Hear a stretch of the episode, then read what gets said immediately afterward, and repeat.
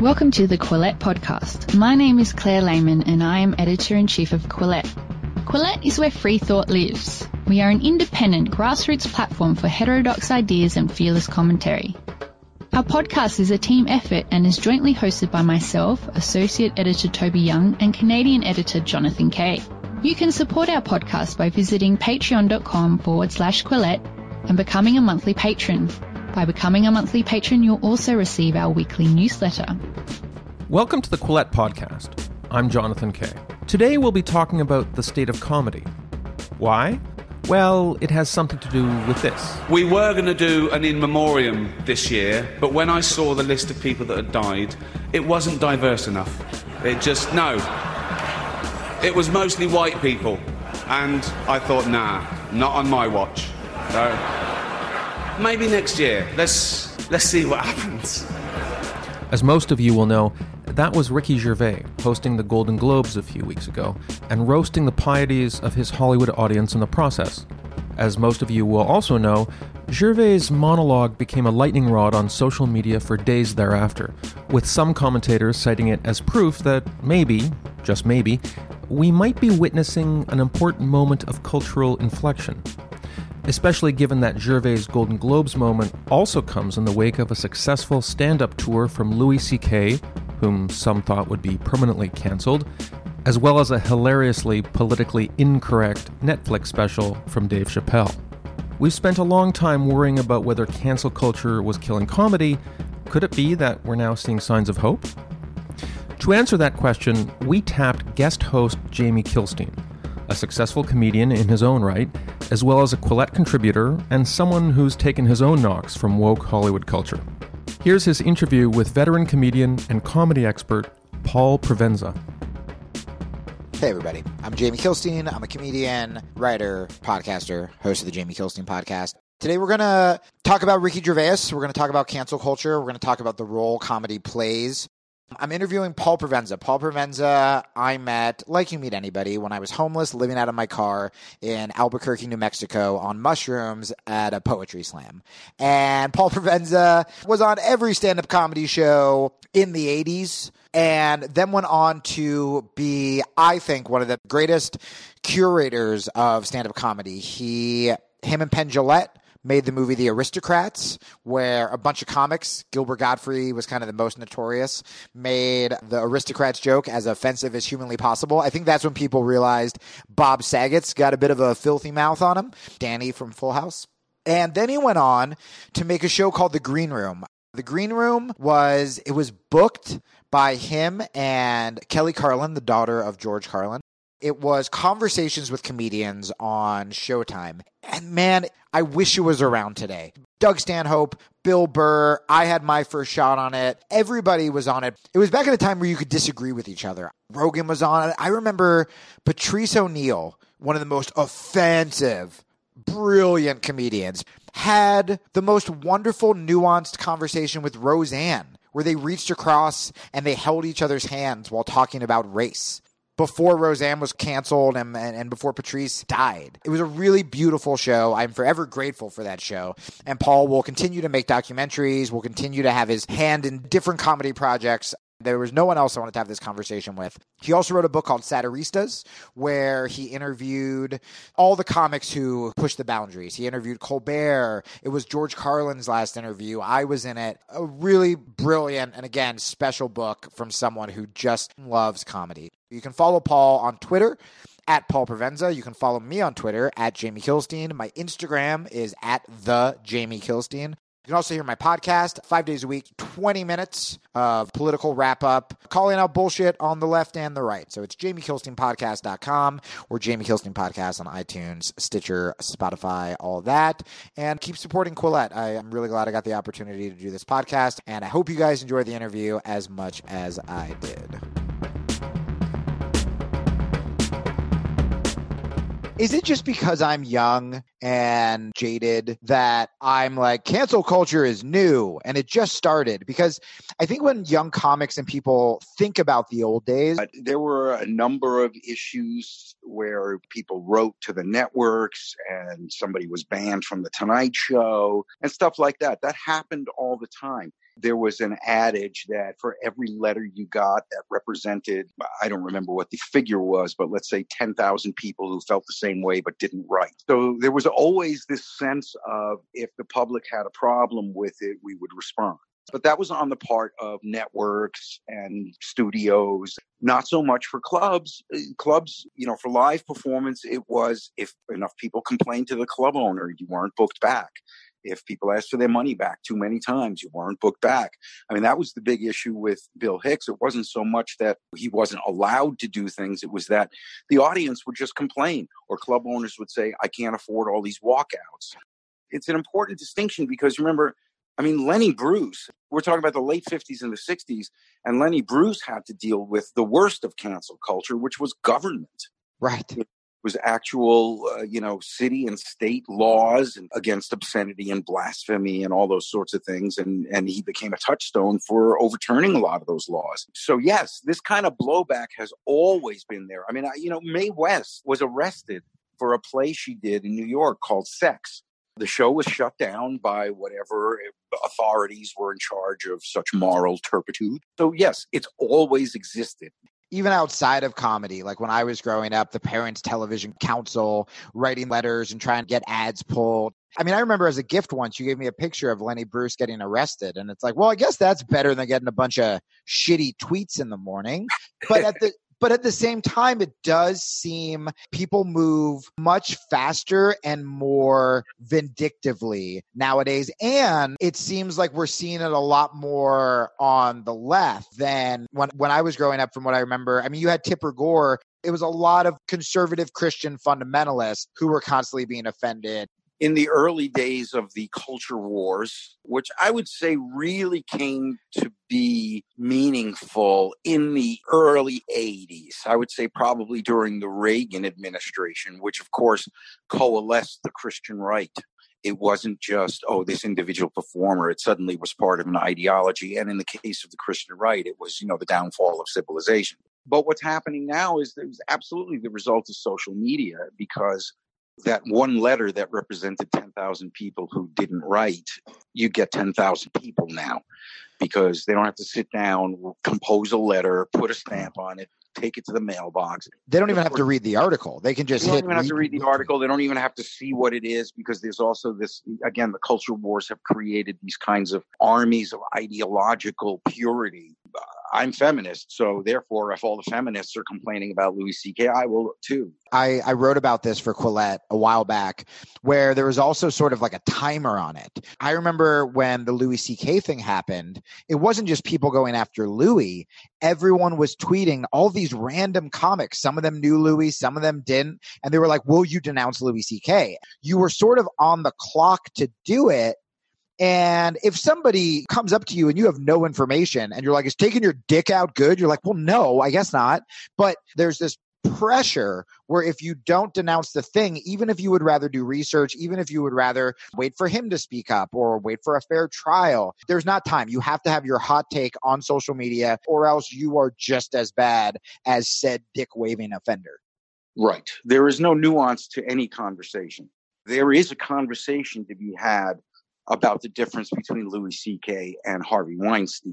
But the culture in which we live is kind of all or nothing. You see it even in politics. You get behind this one Democratic candidate or you're a sellout. Or you're a racist right now there was a journalist who literally just tweeted because there's this whole debate did bernie tell elizabeth warren that a woman can never run for president this guy matthew dowd wrote you know one clear way to demonstrate that you believe a woman can and should be president don't try to defeat a woman running for president and it's like yo that's more patronizing and paternalistic than just straight up sexism the, the crux of it all is that there's no actual discourse but here's an important thing to remember for all we decry quote unquote cancel culture and all of this it's coming from the left because it's really, really meaningful. You know, we're being asked to overturn cultural institutions and perspectives and assumptions that really do need to be challenged. Right.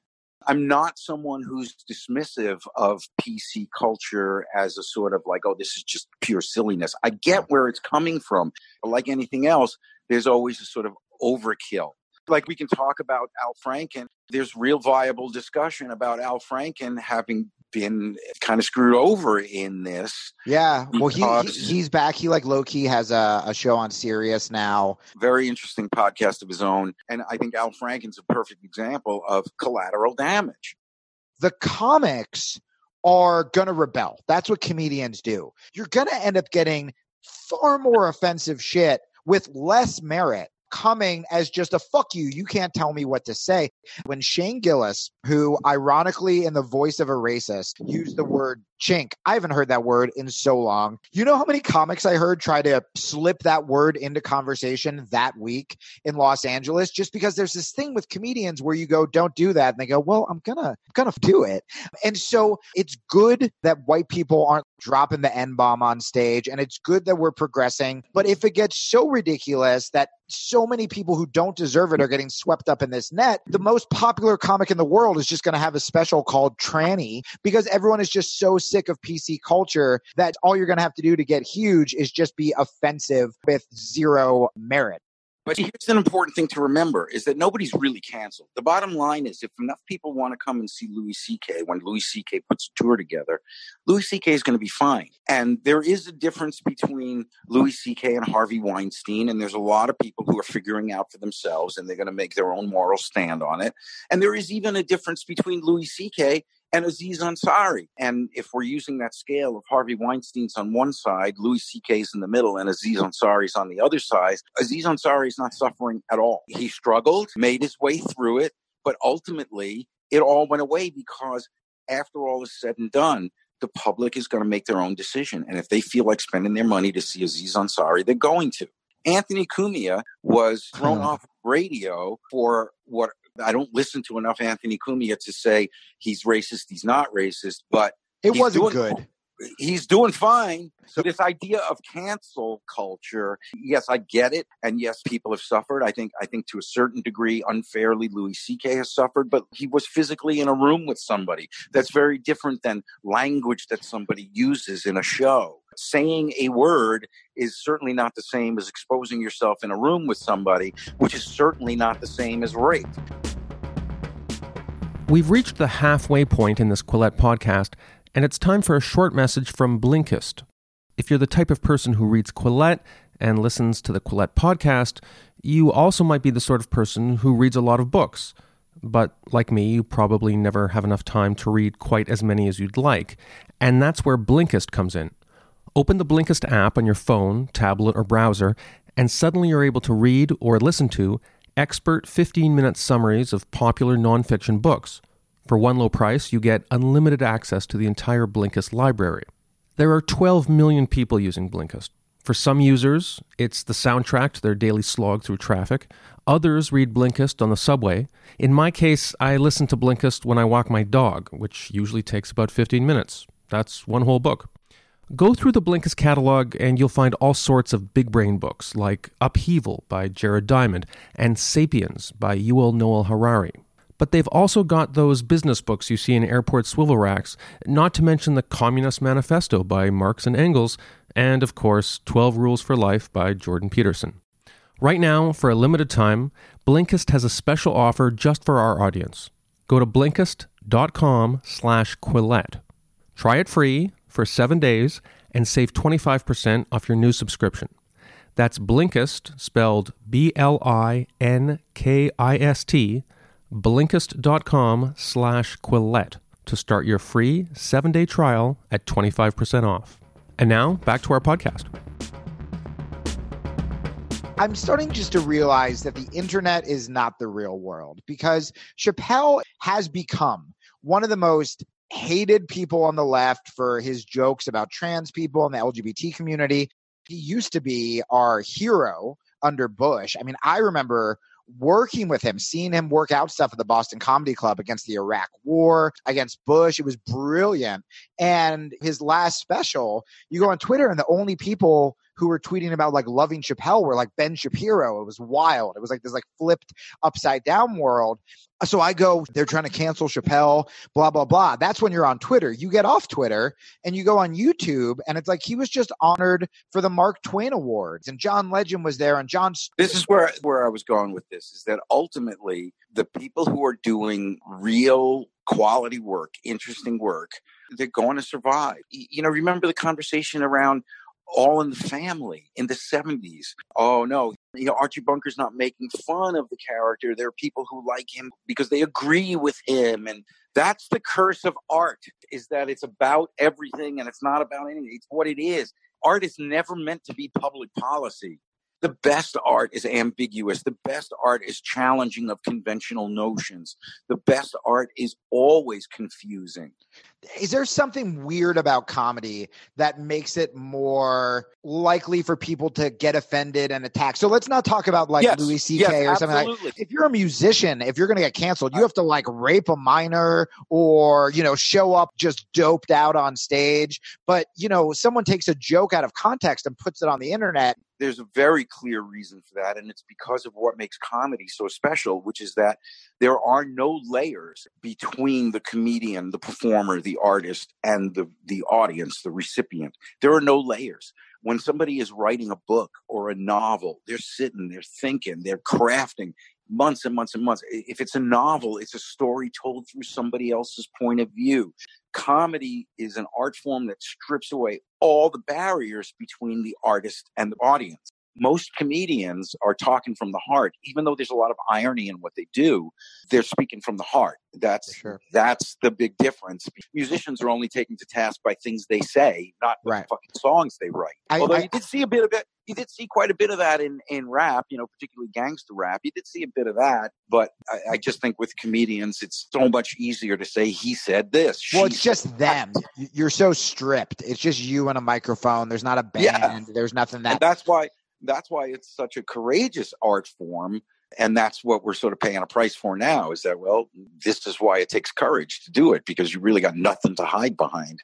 You know i've laughed the hardest when i go home with my brothers and they make a joke about like my life tanking or like something really really sad or alcoholism in, in my family. You know we'll laugh at the darkest stuff but when the jokes are handled wrong or someone in the audience is having a bad night, I think people get very defensive where they think, oh, are you bullying me? Are you laughing at my pain? You know, we see this all the time where people will laugh at the jokes that don't affect them. They'll laugh at the race jokes, they'll laugh at the homophobic jokes, but you say something about cancer and it's like, my mom has cancer. We're in an age where there's a certain amount of entitlement that audience members have. Yeah, uh, totally. We felt it brewing for quite some time.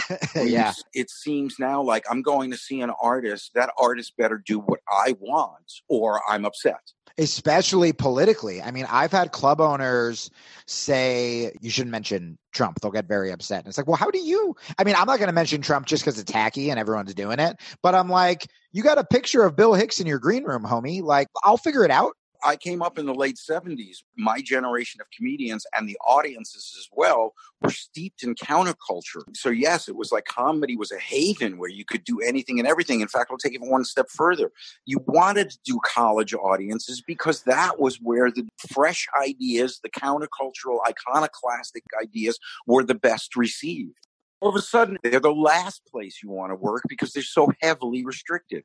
Things really have changed for sure. But ultimately, what it boils down to is the almighty dollar. If you're funny enough and an audience wants to go with you, they will go with you and you'll be fine. That might mean that only the really, really extraordinary talents emerge through that particular pathway. I don't know. But I, I will tell you this, you know, as far as the Ricky Gervais piece goes, I can't understand why anybody's upset about that because he just makes fun of everybody. He makes fun of sanctimoniousness, presumptions, assumptions. He made fun of everybody in the room, made fun of Hollywood. Yes. Which I think is absolutely brilliant and perfect. And it's much like what Michelle Wolf did at the press dinner. And I will say that Michelle Wolf got a lot of whiny, triggered quote unquote snowflakes from the right complaining about her jokes against Sarah Sanders. And then the left went hard after Ricky Gervais. It's like there are babies on both sides. You know, with Ricky, he didn't get up there and was like, hey, hey, welcome to gay Hollywood. Like, it wasn't mean, offensive stuff. He was going after the powerful, which is a principle that the left used to agree with. I mean, he was going after Apple and uh, he, he went after Jeffrey Epstein. I mean, if we get to a point where we're trying to cancel somebody for making fun of people who associated with someone who had a kid rape island, that's not a part of the left I really want to be a part of. Well, that's why the conversation about Gervais in particular is is meaningful because it really puts the lie to well, what, what exactly are you upset about? Yes. And that's something that a lot of people don't really give a lot of thought to. But here's the thing, you know, somebody once asked me a long time ago. He said, uh, "Does anything offend you?" And I said, "I'm offended dozens of times a day. I'm just not a whiny little bitch about it." All of a sudden, everybody thinks the fact that they're insulted or offended matters. I'm offended is not an argument. Now there's talk of just not having hosts at all. That's the same thing that happened with the press correspondence dinner. All of a sudden, there are no more comedians. And the White House press correspondence dinner has always been gross. I mean, Michelle Wolf made it interesting. Uh, Stephen Colbert Well, made it Stephen interesting. Colbert made it really interesting. Lewis Black did great, but we only started paying attention to them as this culture grew and grew. Well, do you think this could help comedy in the long run where it's like, all right, fuck your antiquated institutions if you don't want comics there? Because at the same time, we're seeing Joe Rogan and all of Joe's friends who have podcasts like Bert Kreischer and Ari Shaffir blow a Tom Segura. These guys are blowing up so huge with these podcasts. And I wonder if that is sort of a rebellion against the establishment starting to water down comedy so much. And in New York, you have Legion of Skanks. I think it's a good thing for comedy because I am seeing comedy right now in this day and age as something more expansive and more interesting and more compelling than I have ever seen it in my entire life. Do you think it's because we're babies being put in the corner? Like, there's this great quote about talking about how a lot of great art comes from restriction. Art comes from limitations. I think yeah. all of that is I think all that is true. And people tend not to think of comedy in the same way they think of other art forms, but there are movements and phases in the development of every art form. We remember when we were starting stand up where you just tried to do the worst version of your favorite comic, right? The example I always give. Right. Yeah, we're like- always doing an impression of the comic we like the best. Yeah, where you're like, if you like it, tell you're like, I guess I just talk like this about midgets, or like uh, with Jim Norton's one of my favorite examples when I have this conversation. You know, Jim Norton's talked about sex addiction, all this stuff, and you get an open mic version of that, and it's just a guy being like, "So right. I was fucking a hooker," and As Reginald D. Hunter so succinctly put it, he said Richard Pryor was so good he ruined two or three generations of young black comedy. You know, they took away the wrong lesson. Dice Clay, Sam Kinison, and they go, "Ah, I want to do my iteration of that. You know, they're not all as talented.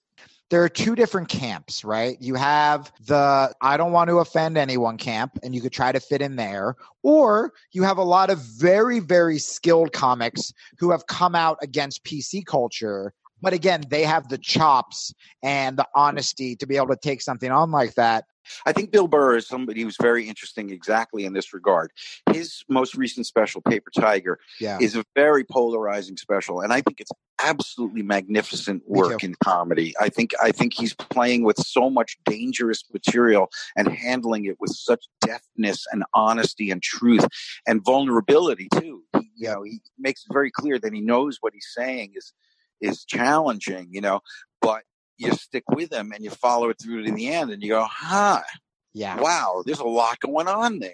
He's actually commenting on our times as he's talking about other things. Yeah. The fact that he talks about I mean, the conversation between him and his wife, who happens to be a black woman, you know, the conversation that they have about perceiving something they're watching on television through a racial lens is fucking brilliant and honest. And it's two adults who love each other Yes. discussing something of great, great meaning and importance and danger. And again, I don't know if it's conscious or not, but he illustrates speaking your mind, which in his case is about like being confused about what to think and feel at any given moment. Am I wrong for mm-hmm. thinking this or feeling that? And Yes. all that sort of stuff. But it, more so than what he's actually talking about, it's a comment on being alive right now in this culture that you're discussing. Yeah. And I And think that's what I think is going to be uh, the beautiful, uh, you know, things that emerge from comedy are going to be both articulate about what they're literally about, as well as describing this moment in time. The stuff that emerges, the stuff that has impact, the stuff that as comedians we know was significant is going to be operating at a way different level than how funny Phyllis Diller is. Right. I think if it comes from an honest, sincere place, you know, Richard Pryor wasn't like, hey, you know, to be edgy, do a joke about domestic violence. He was re- repenting, right? I remember Bill Hicks, after he got banned from Letterman for those abortion jokes in the New Yorker interview he gave, was crying, saying they're just jokes, they're just jokes. You don't cry about jokes unless you felt and believed in them. And I think that's the same with Bill, where it's like that is just who he is. And as long as you're being who you are, whether it, it pushes the line and offends some people or whether it's completely clean cut and just funny, I think the key is to to be a good comic. It's like you just have to be honest again, this really is complicated conversation because I remember being a kid in the 70s, starting to do comedy, playing colleges where people were like, What do you got that that's a poke in the eye of authority? all the authorities here at this school and in the world. And now it seems like the audience is different in terms of no, we we don't want to hear the iconoclasm. We want right. to hear stuff that, that that plays into our safe perspective. But that's always been the dominant force. And everybody who broke through it broke through it with a great, great challenge. Pryor, Carlin, Lenny Bruce, they all broke through it fighting conventional mainstream mm. ideologies. In 10 seconds, do you think the your movie The Aristocrats could get made today? That's a really good question. I don't have an answer for that. It can get made for sure. But even at the time, it was 12 years ago already. And, you know, we had an entire theater chain prohibit us from showing the movie in any of the theaters. But now more than ever, there's an audience for the things that are not mainstream. Well, thank you, Paul Provenza. I love you very much. And thanks for doing this. My pleasure, Jamie Kilstein.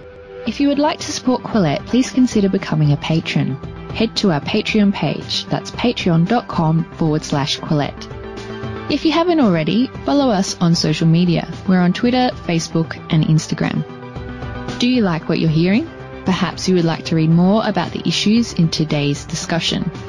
Head to Quillette.com where you will find more content.